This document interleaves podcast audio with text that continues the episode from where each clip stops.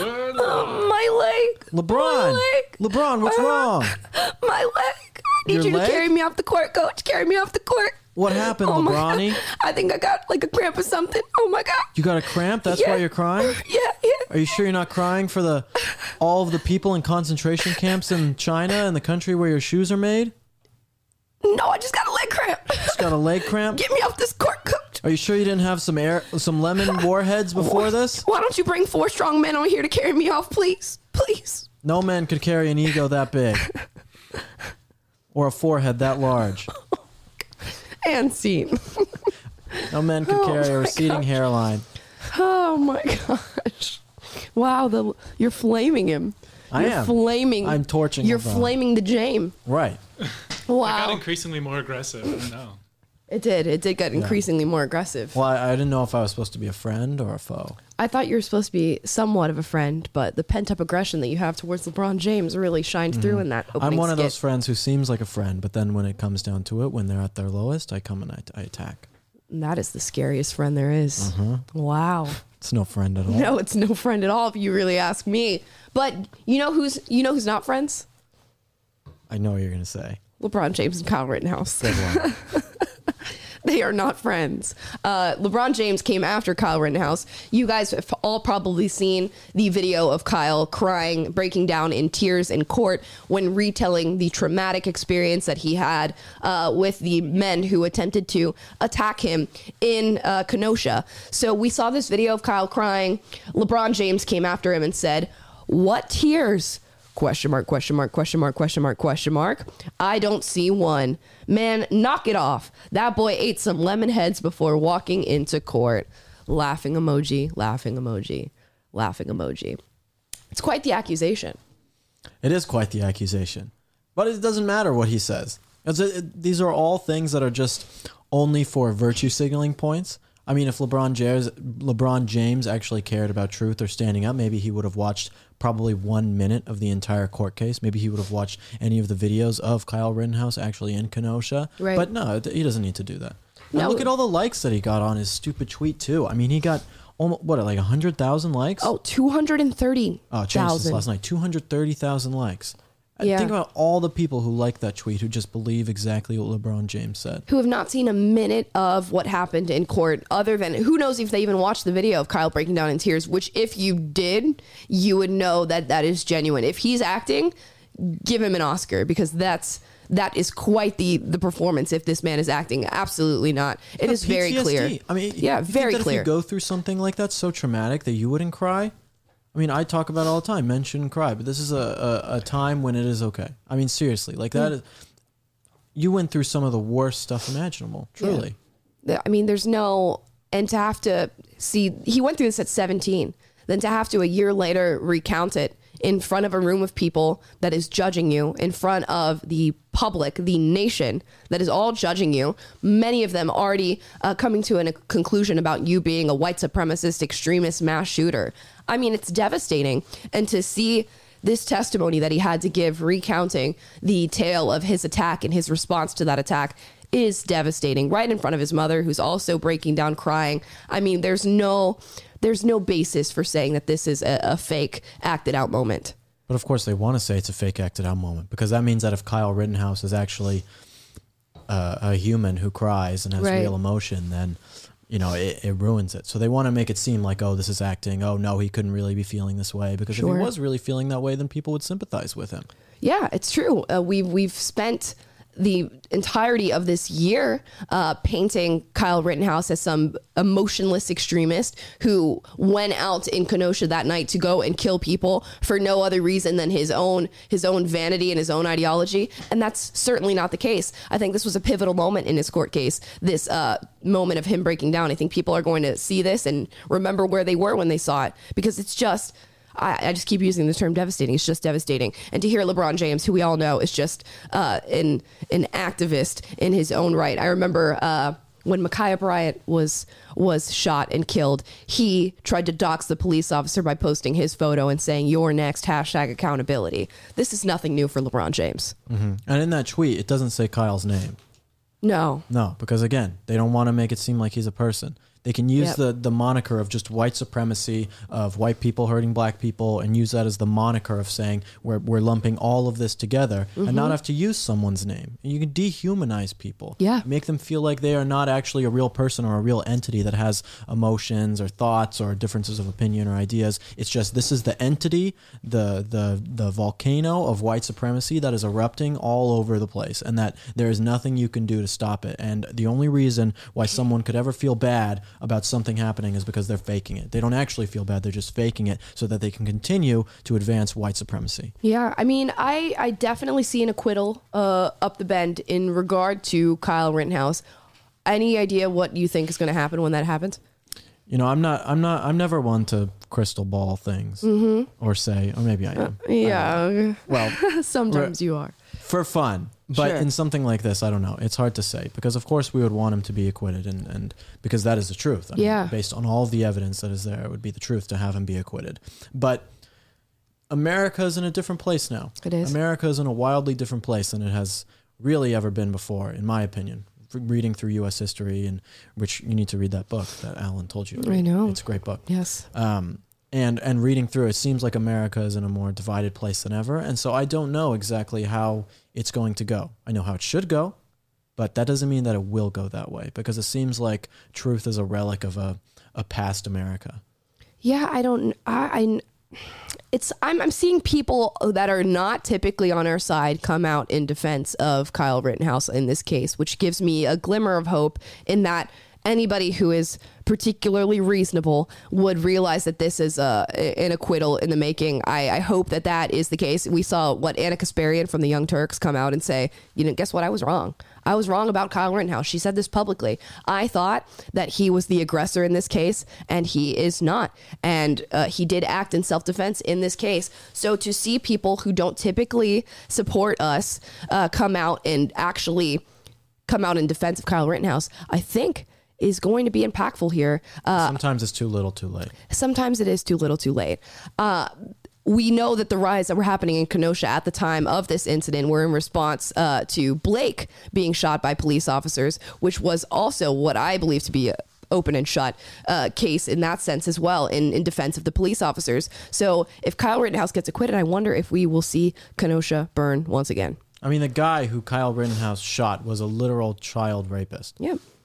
The other one was what? A, a wife And, beater? and now you have people all over the mainstream media coming out and literally defending a child rapist. yeah, it's amazing. They would rather defend a child rapist than someone who used their Second Amendment in the way that they're supposed to use it. Right? Yep. It's like, and the people. I mean, I'm going on Twitter right now and I'm tweeting about Kyle Rittenhouse and some of the other stuff, Mm-hmm. and people are saying there in the replies, maybe a few tweets, some they say the same, but they're like, if Kyle Rittenhouse was black, you guys would be calling for the death sentence. I'm like, do we? Okay, so we as conservatives, do we care more about the Second Amendment and guns, or do we care more about white supremacy? Because even in that instance, if he was black, Right. we would still care about the guns. Like the, the logic that they have doesn't make any sense. There is You none. know, if, if someone legally defends himself with a firearm, doesn't matter what race you are. That's the purpose of the Second Amendment. It doesn't say, oh, if you're black, then the Second Amendment doesn't apply to you. It's like mm-hmm. it applies to everyone. Constitutional conservatives support the Constitution no matter who it is. Black or gay or black, gay, trans, and you defend yourself from Good a, on a white attacker, yeah. it's the exact same thing. Right. Good for you. Uh, now let's get into some more news around Black Lives Matter. Here's the headline New York Post BLM leader threatens riots, fire, bloodshed in New York City if Eric Adams gets tough on crime. Now, uh, Eric Adams is the mayor elect in, in New York at this current moment, and there has been a surge of violent crime in New York. Surprise, surprise. A progressive run city is seeing a surge in violence. Shocker. Uh, so the, he had a meeting with the Black Lives Matter co-founder by the name of Hawk Newsom. Apparently, according to the press, this meeting got very contentious to the point where they were just screaming at each other by the end of it. And Hawk Newsom said, if you increase police presence uh, in New York, there will be bloodshed. That was the threat given to. You would have thought Hawk Adams. Newsom would have learned something after he did an interview with Candace Owens on the Candace Owens show, You would think but it seemed like he learned nothing. he got obliterated in that Right. interview. Yeah, it wasn't the best discussion in a lot of ways. No. I he wasn't doing very well of listening, but he, he really did. He got his he got his butt handed to him, and you would think that you would learn something. But no, what he But even some of those guys, like some of those Black Lives Matter guys in New York, just a couple weeks ago, they were all protesting against vaccine mandates in New York Right. because of the black black people weren't getting the vaccine. Yep. And he was saying that they wouldn't do it. So I don't know. Maybe he did learn a little bit, but obviously not because now he's saying this. Obviously not. Yes, he says, "quote If they think they're going back to the old ways of policing, then we're going to take to the streets again." If you went and told your mayor that, wouldn't you, as the mayor, be like, "All right, I'm going to need a little, a few more police officers then"? You see, that's what you would think. In a smart society, that's what smart you would society. do. But we don't live in a smart society. Oh, my goodness. Especially in New York City. I would be like, "Was just threatened. Uh, increase police presence." See, I, I think that many of them, because they're so weak, they'd say, "Oh, they these these five Black Lives Matter people threatened us, who said they're going to shut down the streets. We're we're going to do whatever they want." These Because- five people. Because those five people, those Black Lives Matter people who are coming and having this meeting and saying these things, are then an arm of the mainstream media, of the local media in New York too, of leftists on social media, and they'll come out and say, "Oh, the the people in in New York City don't support us," and so then it'll be a massive crap show for all of the people in the New York City government who essentially are supposed to be these woke people, and then they don't support it according to the Black Lives Matter people. So even if there's this small vocal minority of people who who almost have no political power themselves, they can assemble armies of mainstream media and academia and social media and just normal people to make something like this happen. It, it's amazing that there was even a meeting between the two of these people in the same office. Like to come and sit with somebody who's actively saying, you know, if you advocate for policies that are good for the city, as in increasing police presence, which increasing police presence is good for cities, uh, to have them just actively threaten you in your face, I know, like the, just amazing. the ententlement that you the have. entitlement, yes. like thinking that you can just show up and just go and threaten someone and like, Right. and not ha- and have no consequences. Uh, next time I come into your office, well, I'm going to threaten you. See what happens You threaten me every single day. with my existence. yes. You threaten my livelihood. Do I? Wow. I didn't this is news to me. But yeah, that's what I'm going to do is come and threaten you. And we're going to cause this whole scene in the office where I'm like, if you do this, there will be bloodshed, Will. I'm just going to see how people react. Uh-huh. Yeah. Apparently, this is normal. It's acceptable. Yeah, call an ambulance. But, not, for me. if there was bloodshed, I'm not, if if you came in and threatened me, see everyone would say that's fine. But if I threaten you, it'd be the crime of the century. it probably would be the crime of the century. Look at these unfair standards. Look at these unfair standards. Look at the Kyle Rittenhouses of the world. Meanwhile, Hawk Newsom gets to go into a mayor's office and threaten him with bloodshed. And he gets Yeah, see, cheered imagine. on. Okay, Hawk Newsom goes into the mayor's office and Right. says this and says bloodshed. Nothing's going to happen to Hawk Newsom. Nothing. Imagine if someone who looked just like Kyle Rittenhouse, the stray white male, Yep. walked in and said, "If you don't support the police, Yeah. There's going to be bloodshed." Imagine what would happen. Uh, I mean, they would they would go to jail. Yeah. They would go to jail for Ripped inciting violence. Absolutely, they would. The double standard is just mind blowing, How mind people don't get that is wild. But that's because maybe I mean maybe that's because the other side isn't doing that. Maybe that's Yeah. because other people aren't going in and doing that. right. You know, it's only the one side that's doing that, so then they don't have any sort of uh, notion of comparison. Yeah. So I guess keep an eye out on your streets, New York. I don't know what uh, what Eric Adams left this meeting thinking. Is he thinking, well, maybe I should decrease police presence because Hawk Newsom threatened me, or he's going to stick to his guns and actually follow through uh, with protecting his citizens? I hope it is the latter of the two. Although we know so many people are susceptible to the woke political left, unfortunately. Yeah, I mean, I was just in New York. It's pretty bad. It's not the New York that you used to know. Mm-hmm. Yeah. I've talked to everyone, sing- single person who I met in New York who said that. They said New York is not the same anymore, and it's not. It's definitely not the same. And this new mayor who who um, replacing Bill De Blasio, I mean, Yeah. it's it's just more of the same. It's like the Who. You guys know the song by the Who? Uh, Won't get fooled again. No. Meet the new boss, same as the old boss. Well, It's a great song. there's a new sheriff in town, and he's just like the other one. I don't know how, how do you guys not know this song. I don't know It's a that song. famous song. I'm, I'm sure, sure the I've heard viewers it. will know. I'm sure the viewers will know. Surprised Amala doesn't know how cultured she is. Uh-huh. I don't I'm, watch. I'm this extremely stuff. cultured. We won't get fooled again. I'm sure I heard it because my mother used to listen to the Who all the time Yeah, when it's I was one of a their kid. most popular songs. well, I just know the song from CSI. That's it. Oh yeah, uh huh. you know who might know the song? Dennis LeBron Prager. James. Dennis Prager. Oh. Dennis Prager might know the song. And guess what, guys? What? Ladies and gentlemen, we have not just a very special guest, the most special guest you can have on Will and Amala Live. Thank you, Amala. That's really nice of you to say about me. And I it's not Will. it is Dennis Prager himself. Dennis, this is your first time on our show. Welcome in. Yeah, why didn't you invite me earlier? That. It's just been so busy with so many other gre- uh. guests. You know, it's it's hard to. We had so many greater in. names I, that we I just- understand, and I, I feel good to uh-huh. be here. Yeah. Remember when Otto was on the show a couple Yes, weeks ago? That yeah. was great. The snores really gave a lot of mm-hmm. wisdom Yep. to our viewers. God, Otto on your show. Oh, the thought. Maybe Do you know be that week. on a fireside chat recently, at we they're all a half hour. Mm-hmm. So at 30 minutes, Otto got up and left. oh no. It was eerie. It was absolutely eerie. Well, It's like, I get paid for a half hour. Bye, because we went we went like a few more minutes later because we didn't start exactly on time. He's a half hour. I'm out of here. Well, it's like you know, you wake up before your alarm clock sometimes. Yeah, It's the uh, same. It's like your, your body But- knows. I I don't know what to say. It was hilarious because it happened on camera. So I have no doubt people watching were cracking up. Poor Otto. Poor Otto. Poor Otto. We should all have such a know? poor life as Otto. Oh, give me a break. Poor Otto. Poor and Otto do not belong in the same paragraph. yeah, slaving away, sleeping next to that fire. Yeah, that's right. Exactly. Now, Dennis, we, we look to you for wisdom. We also look to you for a lot of a lot of hot takes. You you never afraid to share your opinion on things. That's true. Now, there's a particularly contentious trial that's happening right now around a young man by the name of Kyle Rittenhouse. I'm sure you're very, very familiar. So, we want to sort of break that down, get your perspective on what's going on. And we're going to start with this video of Kyle in court today. Rosenbaum, Mr. Rosenbaum was now running from my right side.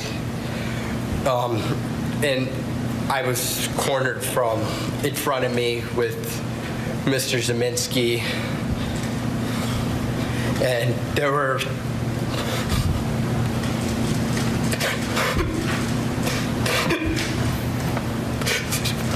there were three people right there. Take a deep breath, Kyle.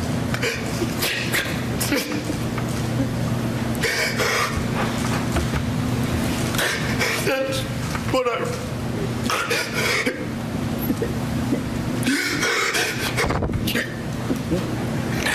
That's what I run. We're going to just take time for our break anyway. Uh, You, you can uh, just relax for a minute, sir.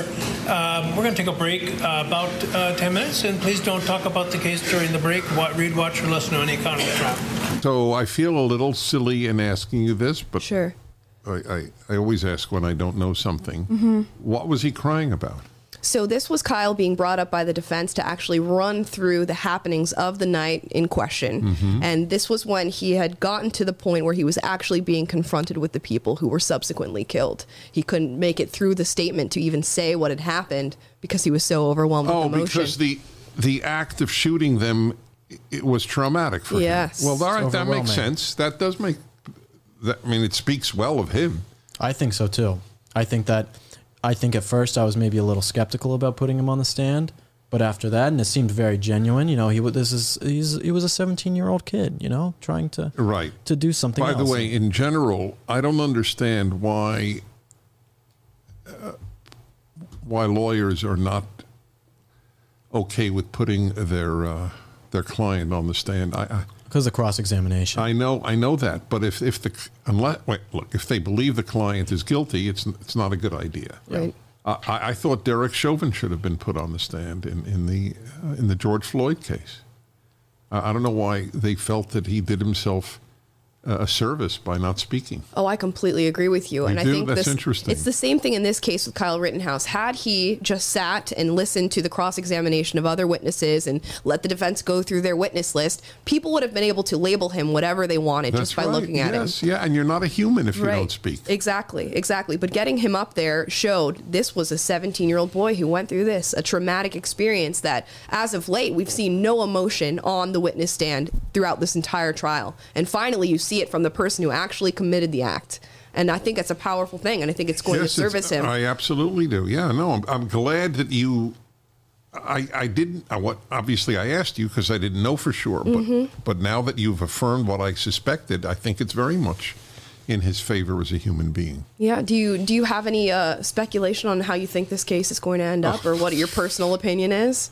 No, my, my personal opinion on the basis of only of what I know, and I, I didn't follow every minute of the trial. Mm-hmm. Sure. I, I, I believe that, that he was confronted with people who wanted to shoot him. Mm-hmm. Or he had very good reason to think they wanted to shoot him. He, he was not confronting nice people, in my opinion. Do you think that that will result in him being found guilty? It's hard for me to imagine he'd be found guilty. Yeah. We're in a different America now. We are. Don't start me, hmm. because I'll tell you why I say don't start me. Because when I look at the two of you, and I and I think the America I grew up in when at your age, it's actually painful. That's the the only accurate word I could use. I, I am pained on your behalf. Hmm. It was it was so much we had always problems. Problems are part of the human condition. But it was so free. If somebody would have said something like cancel culture or even explain it, you know, oh, if you say something that this part of the political spectrum doesn't agree with, you will lose your job. You will you will be a national disgrace they uh, uh, people would have said, "Oh, you're talking about the Soviet Union." That's what people would have said. Right. Right, left, and center. You're talking about the Soviet Union. And I think that's an interesting thing in particular in this case. And what I've what I've focused on the most when it comes to the Rittenhouse case is the response from the public to what happened before any information was given to them. So just for some context here, after Kyle Rittenhouse was in this incident incident and two people died, one was wounded, Facebook banned any posts that were made in support of Kyle Rittenhouse. GoFundMe, one of the best ways to fund legal defense was banned. He could no longer create a GoFundMe to uh, garner support for his legal funding. And the media immediately labeled him an extremist. So, if the court of public opinion has already found you guilty as an extremist and as a racist and as a murderer, are you truly getting due process in this case? That's a good question. Theoretically, juries don't read the press, uh, so I, I don't have an answer to that. But th- these, what you described, is a new America. Yeah. That, that's that's exactly. This is a perfect illustration. That GoFundMe would not allow a human being who is charged with a crime when you're innocent until proven guilty to raise funds for defense. Of course not. I mean, it's the same thing. It's like the ACLU. You know, the ACLU used to defend Nazis. The ACLU That's used right. to defend the worst people in America. Mm-hmm. Right. And even when they had half their staff quit, they still did the same thing. They still defended these people. Now look at the ACLU. You know, look at these other organizations. Look at something the, like the, the Sierra ACLU. Club. That's right. They're You know. they're all they're they're all united in in in basically undoing the United States, Right. which is what the left does. But that's the sad part that it's like you have institutions in America that have been around for a long time that are supposed to be the bedrock of what this country stands for. Right. That have abandoned those principles in the name of appeasing other people. That's right. FBI, CIA, Yep. Mm-hmm. American Medical Association, ACLU. American Medical Association is a really dramatic example of a cesspool that was once honorable. Absolutely. Well, remember, my statement that I make almost every day on my radio show that the, the left ruins everything it touches, or anything it touches, everything it touches, either one. That is the key to understanding life. There is no exception to the left taking something over and not ruining it. American Medical Association is a perfect example. They, they, uh, a few months ago, they came out with an announcement that on birth certificates, no sex should be listed. So the birth certificate of a horse, uh, oh, there are male horses and female horses, Sure. male of, and female of, of every mammal, of every primate, uh, of every reptile, but not human. There's no oh, what do genitals mean? What do chromosomes mean? Nothing. And uh, and now the latest, they have a uh, Bret Stephens in the New York Times just cited it. He actually said this is not absurd, it's Orwellian. What the American Medical Association just put out as uh, terms to be changed. And uh, it, it, Yeah, double speak. it truly, that's right, truly double speak. Yeah, let's let's get the terms right here. I have the article pulled up uh, from Bret Stephens. A typical example: the American Medical Association recently published its Guide to Language, Narrative, and Concepts, which includes such recommendations as replacing the terms disadvantaged with historically and intentionally excluded. social problem with social injustice, vulnerable with oppressed, and blacklist and blackmail with words that don't associate with the color black. Like whitelist and white male. Well, Those are the evil things now. So eh, that's it's so preposterous. Like blackmail and and blacklist is racist. So why isn't whitewash? Exactly. Because it does it's, it's it's a train that only runs in one direction. Only right. That's and it, it always right. will be that way. How did you pull that up so fast? That I- was that was very I'm impressive. prepared, Dennis. I have to say, yeah, but you were, you were huh? It was. That- well, no, I won't spoil I'm prepared. it for you, I won't spoil how good that was. Thank you, thank you very much. You're welcome. But yeah, it's just it's interesting to see how pervasive wokeism is. And you you mentioned the American Medical Association. Before I worked at PragerU, I was working in medicine for a doctor who's a member of the American Medical Association. And I had already gone through my conversion at this point to conservatism. And I remember he would have me sit in on the Zoom calls that the AMA does while he was seeing patients. And I sat in on one one day and they immediately started not with anything that has to do with health or wellness or research. They started by saying the, the forefront, our priority as the American Medical Association is to put out a statement in regard to police brutality in the coming weeks. And I remember just sitting there looking at this phone, listening to these doctors, these physicians, the, the highest of our nation talk about this, and it just blew my mind. Why should we now believe medical authorities on medical issues? Mm. If you have so compromised yourself on every other issue of life, why should I trust you on medicine? And I don't. And I find this amazing i- i- that I would sit here and tell you I don't trust any medical authority in this country CDC, NIH, AMA, the, the, the, well, that, that's that's international, You're but right. yeah, That, that's certainly uh, or, or the the American uh, the Society of the you know doctors who take care of kids Mm. uh, that they're recommending that five year olds get get vaccinated. That, that that that that's almost child abuse. It's Preposterous. It's, it's Uh, Masks for two year olds. Did you see the video? The two year old who was uh, they took they stopped the plane yes. police were waiting the mother she said he has asthma he was crying his his his eyes out i just want to say the flight attendant who who stopped the flight to kick them off is one of the most frightening americans living i don't know who this person is i don't know if it's male or female it doesn't matter to me mm-hmm. this is a bad person people who obey rules and hurt people with those rules, hurt the innocent, are scary types. These are the people that made Nazism and communism possible. Obedience to irrational rules mm-hmm. with no questioning. These this flight attendant scares the living daylight out of me.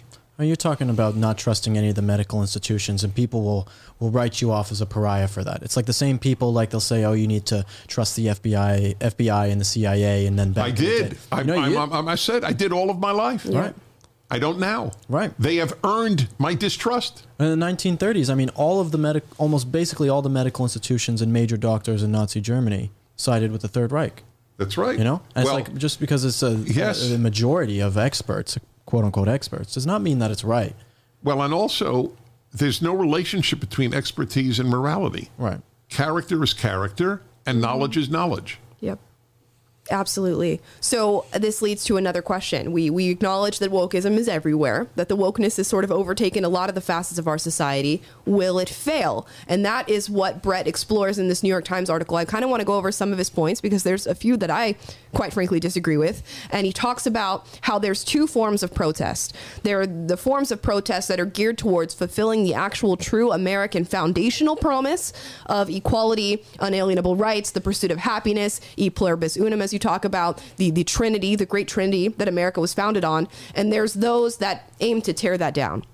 And because wokeism is founded in the idea of tearing that down, wokeism will somehow fail. Do you agree with that statement? Yeah, I don't know where his optimism comes from. Mm-hmm. I, I am asked all the time if I'm optimistic, and I never answer the question. Well, I do answer the question. I never answer yes or no. I, my answer, in a nutshell, and I think both of you on different occasions probably heard me say this, but it, doesn't matter if you did or not. Mm-hmm. But I think both are useless. I think optimism is useless and pessimism is useless. The optimist has an excuse not to fight, and the pessimist has an excuse not to fight.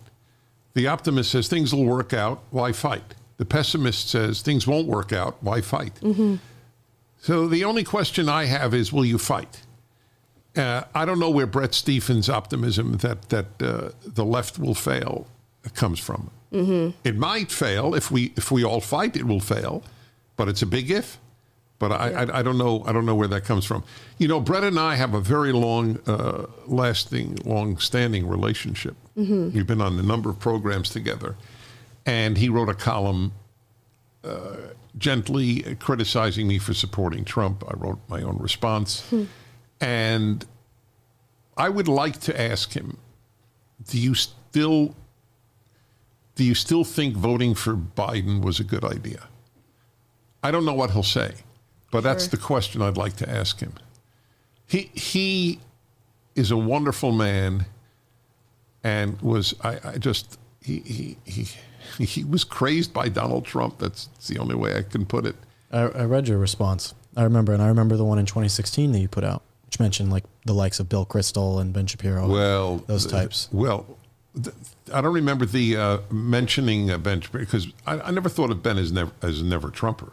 I think it was in the article. Well, no- really, I, I don't yeah. I don't know who I mentioned, Yeah. but but Yeah. uh, Ben, ben if Ben was a never Trumper, he came around pretty Yeah, quickly. definitely. He, he, he's our ally, Right. totally our ally, and he was during the Trump era. Right, But uh, but Bret Stephens attacked Trump and still does. right.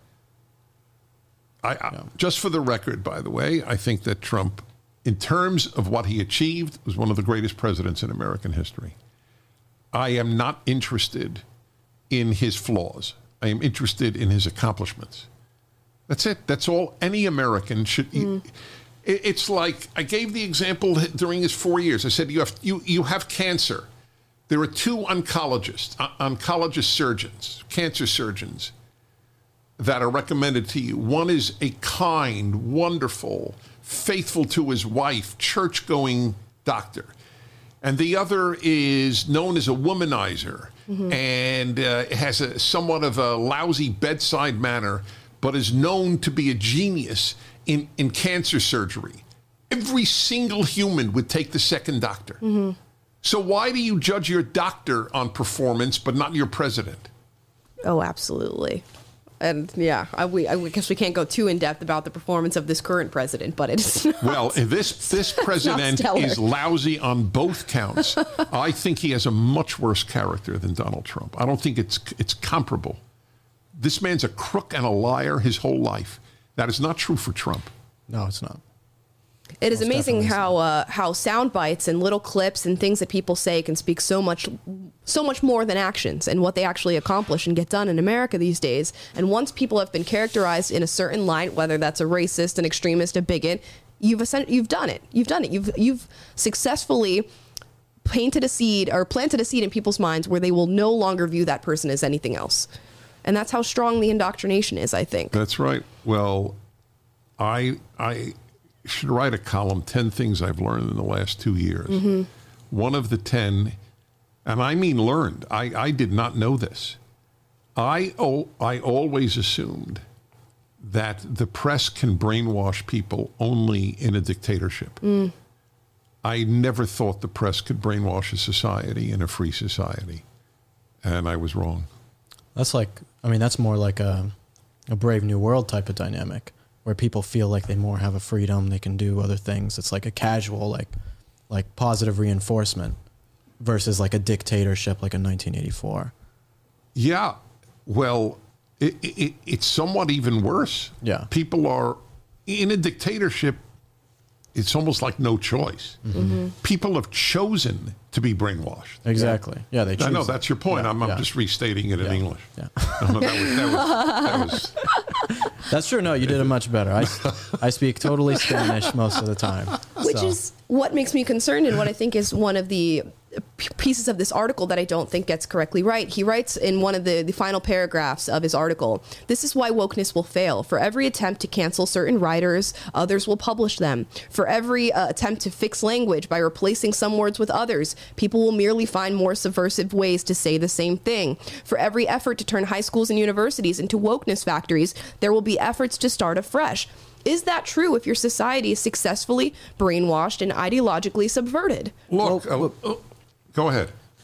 I think wokeness will fail in the sense that anytime wokeness is just a word that we have taken in our American lexicon to mean this leftist stuff, when in a lot of mm-hmm. ways just means Correct. the collective leftism, right? You Right. look throughout history, any society that has adopted this dictatorship, totalitarian leftist collectivism mm-hmm. Exists for maybe 70 years uh, and then it collapses. They all collapse. So this wokeism, if it does get into place where it is even more prevalent in America, what it means is that the eventual collapse of wokeism is the collapse of America in a lot of ways, I think. Well, also, it's not exactly uh, a, a, a consolation to people your age that, oh, only 70 years. Right. That's the rest of your lives. Yep. You, so you would leave, lead a whole life i- i- in a totalitarian state. I don't want that for you. Me neither.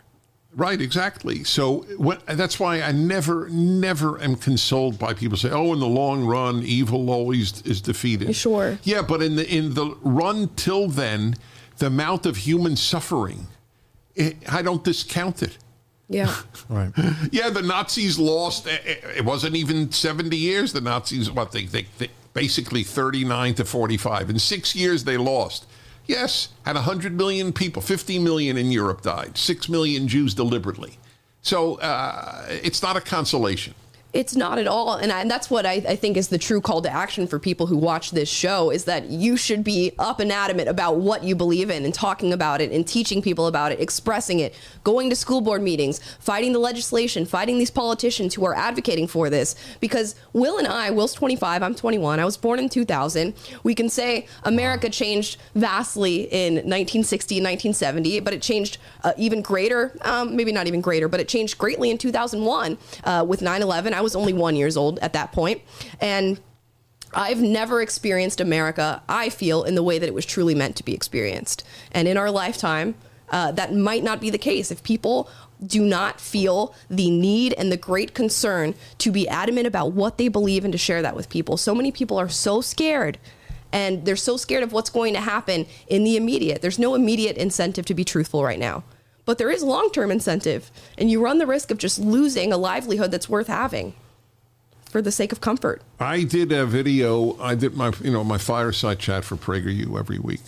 So uh, in the last, I would say one of the last five, I did it one on fear. Mm-hmm. And I, I, if you're uh, many viewers, listeners are not aware of my fireside chat, it's at PragerU each week.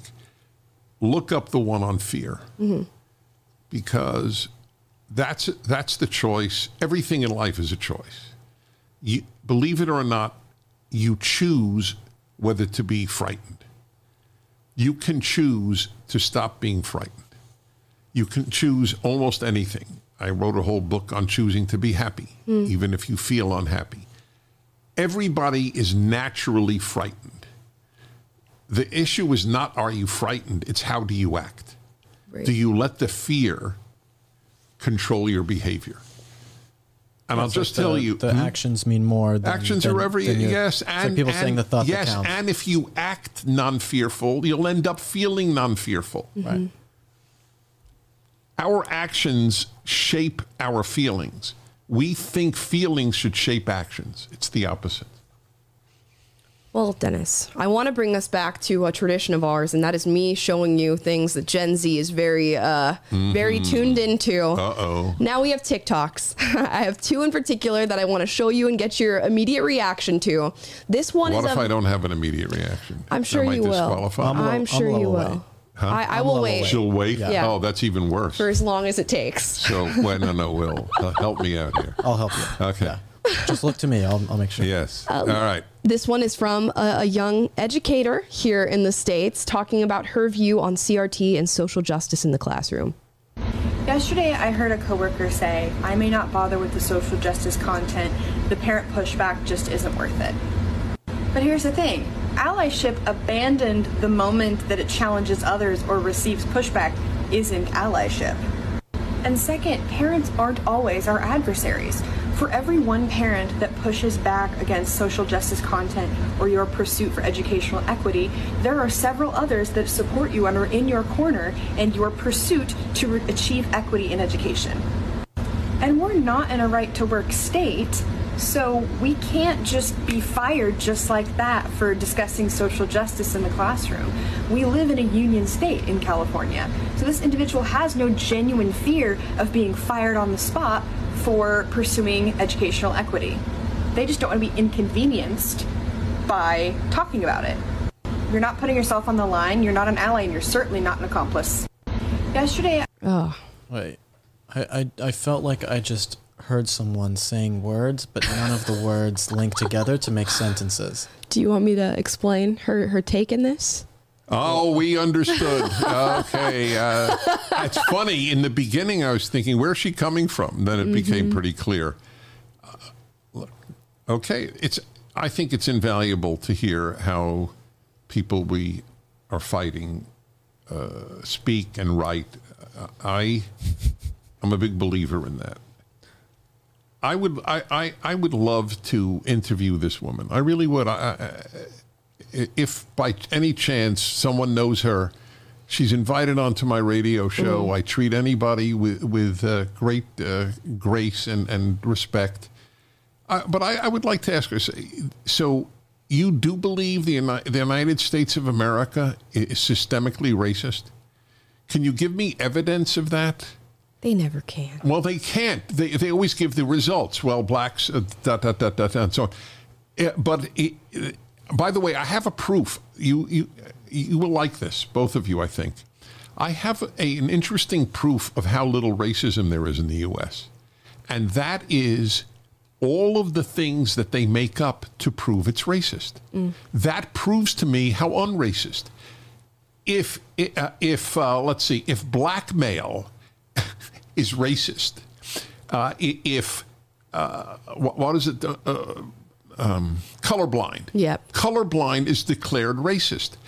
That means, since colorblind is the opposite of racism, they have to manufacture racism. It's like all the race hoaxes on college campuses. Right. I said on my radio show if I see a swastika, a noose, or the N word on a college dormitory, I assume a black kid did it. I assume that. Now, it may not, it's not always the case, but overwhelmingly. Now, why? Why are there race hoaxes? There's only one reason. Race hoaxes prove my point. You have to make up hoaxes because there's so little real racism. Exactly. Also, when these race hoaxes happen, like those girls in, in Albany, like a couple of years ago, who got in a fight with some people and then turned out to be a hoax, the school put on like a whole vigil for them. Oh, of and course. And they say it's like this is like the worst thing that's ever happened. Right. Hillary Clinton tweeted about it. Like, Yes. when something like that happens, I mean, is America really so racist when something like this happens and then it's the biggest headline news and every institution is against it? Right. That's another good argument. That's exactly right. We're hungry for injustice. That's So all anyway, that that woman is invited onto my show. okay. You're also invited onto our show. You're invited onto Yes. all the oh shows. Oh my God, that's right. By the way, which circuit. proves another interesting thing. They don't invite us, but we invite them. Yep. We would go any any of the three of us would go on any left wing show in the United States. You hear that, Brian Stelter? I'm ready. I've been waiting. They have a fresh seat here on the show, and they don't. They don't because they know when their ideology is challenged that it crumbles. Right, because it's not based on reason or fact. I think that yeah, I think they're worried that if if people who are on their side are watching CNN or something like that and they mm-hmm. see you or me or whatever on there, they're going to lose their viewership. I think they're scared of other people have being turned. That's right. Uh, for good reason, by the way. Right. Yeah, because they would be decimated by the arguments that we have. Yes. Amala would own them. All right, well, next one. One more TikTok. Here's Yeah. the final one for you, Dennis. This one's Okay. about pronouns, which I'm sure you've had your your own uh, education on. Right. So, hi, I'm Prophet or Lee, whether whichever you know me as. It's, I'm fine with both. Um, my pronouns are they, them, and zir. So zir pronouns are z, zir, zers, and zerself. So I'll put that up on the screen. So they're used a lot like he, him, himself pronouns. Um, so in a for like sentence examples, it would be like, "Oh, Z is over there. Do you want me to go get Zer?" Um, oh, that book is Zer, Zer's. Oh, they must be Z must be so proud of Zerself. I'm still working on them, so I will still slip up on my own neopronouns. So I completely understand if other people slip up or don't get them quite right, but I will not stand disrespect of my pronouns telling me that, oh, I'm just man or oh, I'm just a woman. I'll never be non binary, which is ridiculous. I'm right here. So my immediate reaction is uh, I feel terrible for her. Mm-hmm.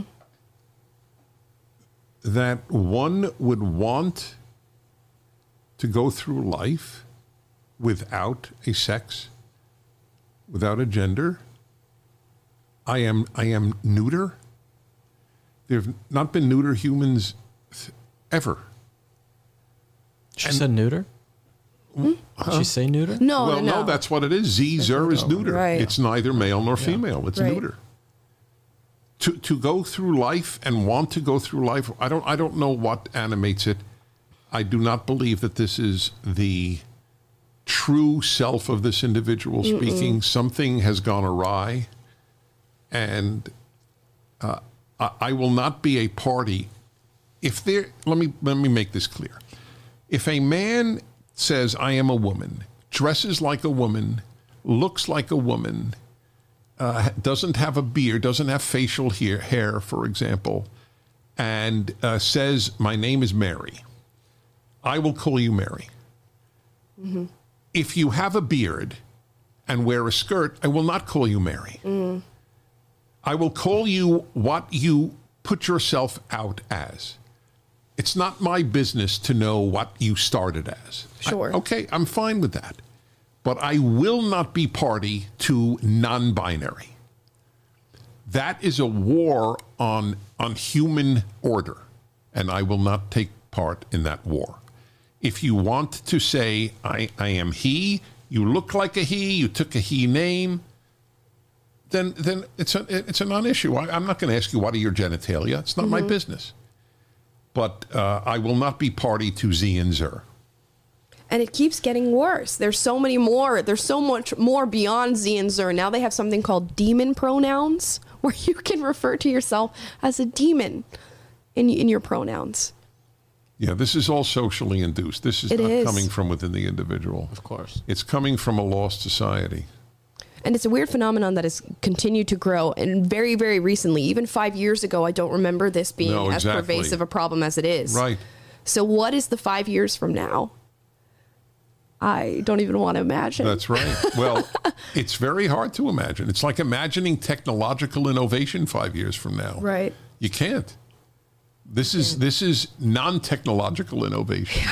this is denial of human. It's regressive. Yes. Yep. Well, Dennis, any any final words for our audience before we before we see you out on your well, filming today? I love you guys. That, that's my final words. Thank you. well, we can't end it any better than that, guys. I love you too. we love you too, Dennis. I, I believe that actually. Uh-huh. I know that. Thank you. How do you know that? Because uh, you don't you don't tend to hide it, which is a very sweet thing. Yeah. Yeah. Yeah. No, I'm, We don't hide our I'm overbearing admiration. with my love. No, not overbearing. It's modulated, Yeah, unapologetic. but it is there. Yeah. Good. Good. Listen, I wanted you to know. Good. I, I do. Thank you, Dennis. My pleasure. Dennis makes my heart so happy every time I see him. He makes me happy too because I love him. He's great. Everybody should love Dennis Prager. It's crazy how we just switched outfits in about the five seconds that you know that just took place. You know, uh, back in my day in theater, they'd call that a quick change, ladies and gentlemen. And Mm-hmm. Will and I are very skilled in uh, such talents. are we? Yes, I am. I actually am very skilled in quick change. Have you ever done a quick change before? You have to really think it. about this. Yeah, no, I- nothing I mean, comes I'm to sure. mind. Yeah, where you're like someone's rushing you, your mom's rushing you, and she's like, "Well, Sure. you gotta change." And then I'm like, "Yeah, Yeah. you know, I was one more Call of Duty game, and then I change, and then you know, Yeah. I gotta say, So- guys, the quality of conversation just really dropped off. Immediately. that wasn't we get this profound conversation from Dennis Prager, and then we're back to talking about musical theater quick changes. Uh, but let's talk about something important. Today, this this very Thursday, is Veterans Day. Veterans Day, a very very important day where we honor those who have served and those who continue to serve in our great military, defending us and our freedoms on a day to day basis. Now, I want to thank all veterans, but one in particular, my grandfather, who served in the U.S. Navy. Uh, he worked as a torpedo man and also worked in mine warfare as a lieutenant commander in the U.S. Navy. So, shout out to Grandpa. Uh, hope you're having a good day. Love you. Happy Veterans Day. I would like to thank the veterans over at CNN who have to put up with so much that Oh they are essentially gosh. veterans. You Yeah, I know, can't according to believe it. them, as Yeah. as the mainstream media, they are essentially fighting in a war of ideas. Yes. So thank you to all of the mainstream media veterans. CNN really wrote that. 2018, but CNN really wrote that. Uh-huh. That we should honor the press in the same way that we honor veterans. Knuckleheads. Amazing. They're literally knuckleheads. knuckleheads. Yeah, literally knuckleheads. knuckleheads. But to the actual veterans, thank you Thank for you. what you do. God bless you. America, all of the rights and all of the freedoms that we have is because of you. Is because of the sacrifices that you guys made. You guys died so that we could live. I mean, Yep. really, that is that is what it is about. Or that's Memorial Day. Veterans Day is for the veterans who are alive. You guys know what I mean. Uh, anyway, the the sacrifices is important, and we really appreciate it. Yep. It's one of the biggest sacrifices you can make, especially for your country. And what is really interesting about this Veterans Day is a lot of children aren't learning about Veterans Day. Uh, PragerU has decided to try and fix that. We have a new book in our Otto's Tale series called Today is Veterans Day with little mini Dennis and mini Otto. You can see them here in our Veterans Day book. Uh, and you can order this today on Amazon. It is a prime purchase for $9.99. Teach your kids about Veterans Day, what it means, because if you send them to school, I can nearly guarantee they're not learning what Veterans Day is. Tragically. And also available at prageru.com is the f- episode today's Veterans Day of Storytime with Otto, uh, hosted by Alicia Krauss. So check that out as well, and that's for free. Yeah, so you can have Alicia Krauss read our little book to your little child. Mm-hmm. Great stuff. Now let's let's talk about a veteran. Today's Throwback Thursday. It's Will's Throwback Thursday because we do circulate who gets to who gets to run the show on these specific segments. And Will has put together Throwback Thursday for us. Take it away, Will. Oh yes, I have Amala. Thank you. You're very welcome. So my throwback Thursday today is for Andrew Jackson. Mm-hmm. You guys don't know Andrew Jackson. He was a president during the 1800s. Andrew Jackson gets a bad rep. Okay, people hate on Andrew Jackson. You'll hear the left every single day if you're talking about bad presidents. They go and find Andrew Jackson and they complain about him. They say Andrew Jackson was the worst. He was a racist and all these horrible things. Okay, but I want to share with you guys some of the untold stories about Andrew Jackson. Okay, Beautiful. about how great he was. What a great Okay? intro. Yeah, I listen. I I don't. The left's lies will Mm-hmm. not silence me. Okay, I am going to tell you guys about Andrew Jackson. There's a great picture of him or painting of him. Yes. Okay. During the Revolutionary War, the 13-year-old Jackson joined the Continental Army as a courier. In April 1781, he was taken prisoner along with his brother Robert. When a British officer ordered Jackson to polish his boots, the future president refused. Mm-hmm. The infuriated redcoat drew his sword and slashed Jackson's left hand to the bone and gashed his head, which left a permanent scar. That is crazy. Yeah. 13 years old, you're like, Dad, I'm going to go be in the, in the Continental Army. Right. As and at 13 years old, imagine you're 13 years old or someone alive right now. Imagine a 13 year old today, someone comes who captured them as a prisoner of Right. war and says, Shine my boots. You're like, go kick rocks. Yeah. Go You- kick rocks. you little red pound coat. Sand, pound sand. and he's that's exactly what he said. And then they slash him in the head. And he still lives to tell the tale. I mean, what a this dude is so cool. The point of what I'm telling you guys is how cool Andrew Jackson was because he was really so cool. But that's like a good lesson on standing up to people who want you to do something. People will always tell you that you have to do something, and of course, that's a bad consequence to have your head slashed and your hand slashed. Mm-hmm. But you do it anyway. You say no to these people all the time. So Yeah. It's a lesson. You say go kick rocks, red coat. Yeah, go kick rocks, Red Coat. Go pound some sand. All right, now Andrew Jackson did anywhere from five to a hundred duels. I know the number is kind of large, but could a very wide that's, that's what it said. Anyway, but this this man Charles Dickinson, he called Jackson a worthless scoundrel, a poltroon, and a coward in a local newspaper. Wow. And the f- future president challenged his accuser to a duel. At the command, Dickinson fired and hit Jackson in the chest. The bullet missed Jackson's heart by barely more than an inch. In spite of the serious wound, Jackson stood his ground, raised his pistol, and fired a shot that struck his foe dead. How sick! That is cool is that? wild. That's wild. And you get is- shot in the chest, Yeah. and then you get you get up and you shoot him. Yeah. That's crazy. It's, I'm not saying you should shoot people. No. but you understand what I'm saying? Just how tough this dude is. He's tough as nails. I know. Apparently, he didn't even flinch during this encounter. He just like, Crazy. took it and then just lifted his hand up and just killed the guy. That's Right. wild. I know. The reason why people hate Andrew Jackson is because Andrew Jackson was a man of the people. Yep. Okay, Andrew Jackson was what people today would call a populist. He was a he was a, a rational populist. He believed in the common man. So a lot of the things, a lot of the the acts and and things that he pushed for were about things that were going to help the common man. He didn't care about the businesses and and those kinds of things. So or you know big large corporations. And this is where it really gets good. Okay, this Okay. picture is Andrew Jackson essentially cutting the heads off of the the multi-headed snake essentially. And the multi-headed snake was the second national bank, the second bank of the United States, which essentially was the Federal Reserve back in that day. That was founded in, in in 1816. The second national bank um, and then it was going to have its charter come back in, and Andrew Jackson said no because the Second National Bank was just going to send the U.S. into more and more debt, and it only helped out the big investors and the huge multinational corporations and all those people. And Andrew Jackson said no, and he stopped the charter. He even went against Congress and all the people who said, "Oh, it's fine, it's constitutional." He said no, and he vetoed it, and he did the right thing. Now I see why you chose Andrew Jackson. I know. He's the man. He's so cool. And he did this. Like this is all the way back in the day in the in the 1800s and he he he he was so cool. And this is why people hate him. This is why they come and say, you know, he's this hor- horrible racist person because the same people who slandered him at the time in the 1800s because he wanted to stop the second bank from renewing its charter are the same people who continue to spread the lies about Andrew Jackson being a terrible president and a terrible person. Now, Andrew mm-hmm. Jackson, you guys think you think the Trail of Tears and how horrible that was. Andrew Jackson adopted two Native American children.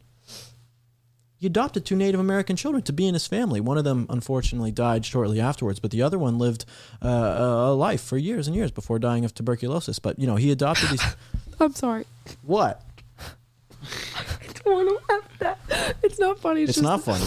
The way you said it. Oh. One of them lived a life for years and years before dying of tuberculosis, and then you just moved on. Well, what am I supposed to do? Dwell on Oh my gosh. He did the right thing. He tried to help these Native American children out. You know, he's not Yeah. he's not this racist, horrible person that people say that he was. That, but they paint him this way to make because of the things that he believed in. History writes itself that way. So a lot of the things that like you guys might hear in the history books and things that you think are true in your you know your textbooks or whatever from history class a, a howard zinn's people's history of america any of this kind of stuff it's it's nonsense. It's nonsense when you dig a little bit deeper and find out why these people were hated why they were so bad okay? There's no doubt we're not saying that the, the times weren't different and probably some of the things andrew jackson did probably weren't the best. Whatever okay? That that's that's for that's that's in a way he, neither here nor there because the things that really matter the reasons why they really hated him are because of this it's not like at the time anyone was complaining about treatment of Native Americans. People who were on the left, people on the right, didn't matter, right? No one was complaining about that. The people were complaining and saying these slanderous things about him because of what he was doing for the common man against the second bank of the United States. Yeah, it's amazing how how much we will truly never know about history because it's painted through the lights of bias, whether that's from the the time period of the 1800s where Andrew Jackson is from, or the history that we're developing right now. Uh, we'll never have a full scope of it, and that's like the interesting thing when we do these Throwback Thursdays is that we even diving into these stories as deep as we can, are only getting uh, a very broad painted brush of what this man actually was. There's no subtlety or nuance in history because there can't be. We'll never know the true story. Right. And he used to throw massive parties at the White House too and just get hammered. Which is another thing. Isn't he the one who threw a party at the White House or uh, and was just like anybody can come. Like you guys can just come kick it at the Uh-huh. I White know. House. And then all these people showed up and it got super crazy. He's like, here's here's spirits, here's food, like anybody can come. It was like Project X. yeah, But at the White House. yeah. Just imagine, like the president texts you and invites you to a party. Yeah. I mean, that happens to me. You know, no big deal. Oh, but you know, yeah. imagine if it was someone else. You know, it'd be Right. crazy. Right. And everyone just shows up at the White House. It's bring your own beer to the White Yeah, House. the president gets on CNN. And he's like, "Yo, guys, I'm throwing a party this Saturday. I'm, I'm doing I'm doing kickback this Saturday. Anybody can come. Like, Yeah. bring your wife, bring your kids. Huh? BYOB. It's going to be a lot of fun. Yeah. Andrew Jackson's doing a keg stand. Yeah, no, I think that helped him a lot, just being so accessible to people. Yeah, he's just a he's just a dude, basically. Yeah. You know, it's like dudes being dudes. Well. That was Andrew Jackson. this was a very good presentation. Thank you, thank you. Oh, Andrew Jackson's a man. Good So, stuff, Will. I know the people probably on the left will. I would assume that they would clip this or say, you know, Will Witt defends Andrew Jackson's racism. Fine, say whatever you want. Okay, doesn't mean anything. What matters is that Andrew Jackson was a man of the people. Okay? Yep, and in a lot of ways, he was right. AJ was right. Mm-hmm. He's not the only AJ. That's right. Sometimes.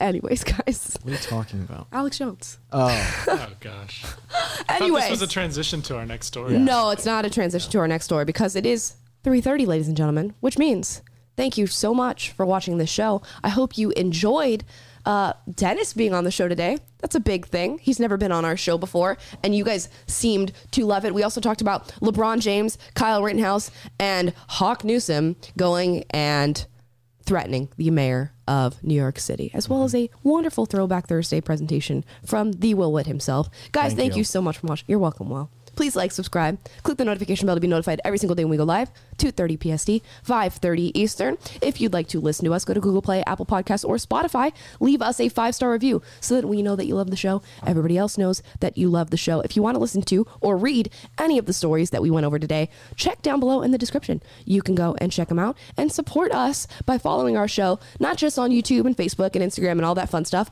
but on PragerU.com itself. That's super important. If we get taken off the internet by some sweep of the big tech overlords, you will always have PragerU.com and the PragerU app. So make sure you download that and follow our content on there as well. Thank you mm-hmm. guys so much for watching. thank you, Andrew Jackson fans.